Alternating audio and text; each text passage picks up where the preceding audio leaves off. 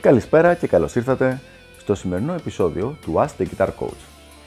Σήμερα έχουμε μια ενδιαφέρουσα ερώτηση από ένα φίλο που με ρωτάει για τις σπουδές μου στο παρελθόν και ποια ήταν η πιο καλή συμβουλή, η πιο χρήσιμη συμβουλή που μου δώσανε ποτέ. Για να δούμε λοιπόν ποια είναι η πιο πραγματικά σωστή συμβουλή που μου είχε δοθεί ποτέ. Ε, θα ξεκινήσω λέγοντας ότι η πιο καλή συμβουλή μου δόθηκε όταν ήμουνα στο GIT από τον David Oaks. Είναι ένα πάρα πολύ καλό κιθαρίστα που έπαιζε κλαστική κιθάρα, έπαιζε φλαμέγκο, έπαιζε και, φλαμε... και έπαιζε και acoustic fingerstyle jazz αν θυμάμαι καλά και ο οποίος για ένα εξάμεινο ήταν ε, ο private ε, instructor μου στη διάρκεια των σπουδών μου στο GIT. Σε εκείνη την εποχή μελετούσαμε πάρα πολύ το να παίζουμε πάνω από αλλαγές. Και ήταν η φάση ακριβώς που πάνω που είχα ψήλο αρχίσει να καταλαβαίνω τι γίνεται και να μπορώ να ακολουθήσω τις συγχορδίες με τα αρπέτζιό τους. Όσοι παίζουν jazz κιθάρα καταλαβαίνουν τι λέω. Στο, στα πρώτα πρώτα επίπεδα, δηλαδή που δεν χανόμουν πια, αλλά σίγουρα δεν ήταν και κάτι φοβερό αυτό το που έπαιζα το να, να αξίζει να το ακούσει κανένα. Από την άλλη, επειδή για μένα αυτό ήταν κάτι πάρα πολύ καινούριο και πολύ ενδιαφέρον, εγώ ήμουν φοβερά χαρούμενος που πω, πω τι μπορώ να κάνω τώρα που δεν μπορούσα να το κάνω πριν από 2 και 3 μήνες.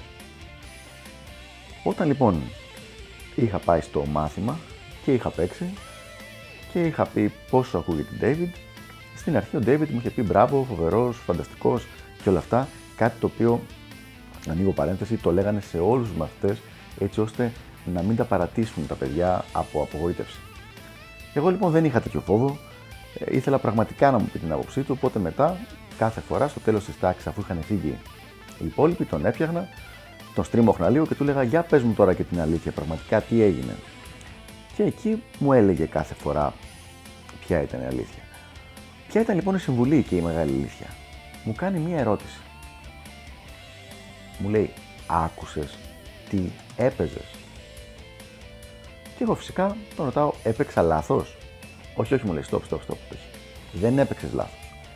Άκουσες τι έπαιξες; Εγώ νομίζω ότι άκουγα.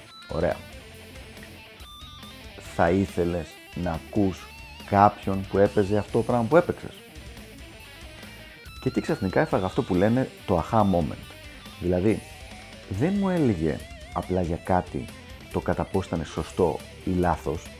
Οι νότες που είχα παίξει δεν ήταν λάθος νότες, δεν ήταν νότες δηλαδή οι οποίες κανονικά δεν ανήκανε σε αυτές τις συγχορδίες, σε αυτά τα αρπέτζιος και εγώ έπαιξα ό,τι να είναι, φάλτσες νότες. Απλά οι νότες αυτές προφανώς δεν ήταν ένα μουσικό, ε, δεν είχαν ένα μουσικό αποτέλεσμα. Ήταν σωστές νότες, όπως μπορείς να πω, να πω μια πρόταση στα ελληνικά και να έχει μια λογική χρησιμοποιώντας σωστό, ε, σωστή γραμματική, σωστό συντακτικό, αλλά να είναι άσχετη με το θέμα για το οποίο συζητάω εκείνη τη στιγμή με τους φίλους μου. Αυτή λοιπόν ήταν πιθανώς η πιο σημαντική συμβουλή που μου είχε δοθεί όλα τα χρόνια των σπουδών μου. Ότι είναι πάρα πολύ σημαντικό να ακούς αυτό που παίζεις και να το ακούς σαν ακροατής. Δηλαδή να μην ασχολείσαι με τον εγωιστικό τρόπο του παίκτη, του παίχτη, του εκτελεστή που λέει από τη στιγμή που έπαιξα σωστές νότες, δεν είναι λάθος οι νότες και τις έπαιξα, και καθαρά, είμαστε OK, μην με πρίζετε. Όχι, δεν είναι έτσι. Πρέπει να τις ακούμε και να δούμε αν το μουσικό αποτέλεσμα αυτών των νοτών είναι όμορφο και είναι αυτό που θέλουμε πραγματικά να βγάλουμε. Ελπίζω λοιπόν να είναι ξεκάθαρο αυτό το θέμα. Αυτή ήταν η πιο σημαντική συμβουλή που μου είχε δοθεί και τα λέμε στο επόμενο Ask the Guitar Coach. Γεια χαρά!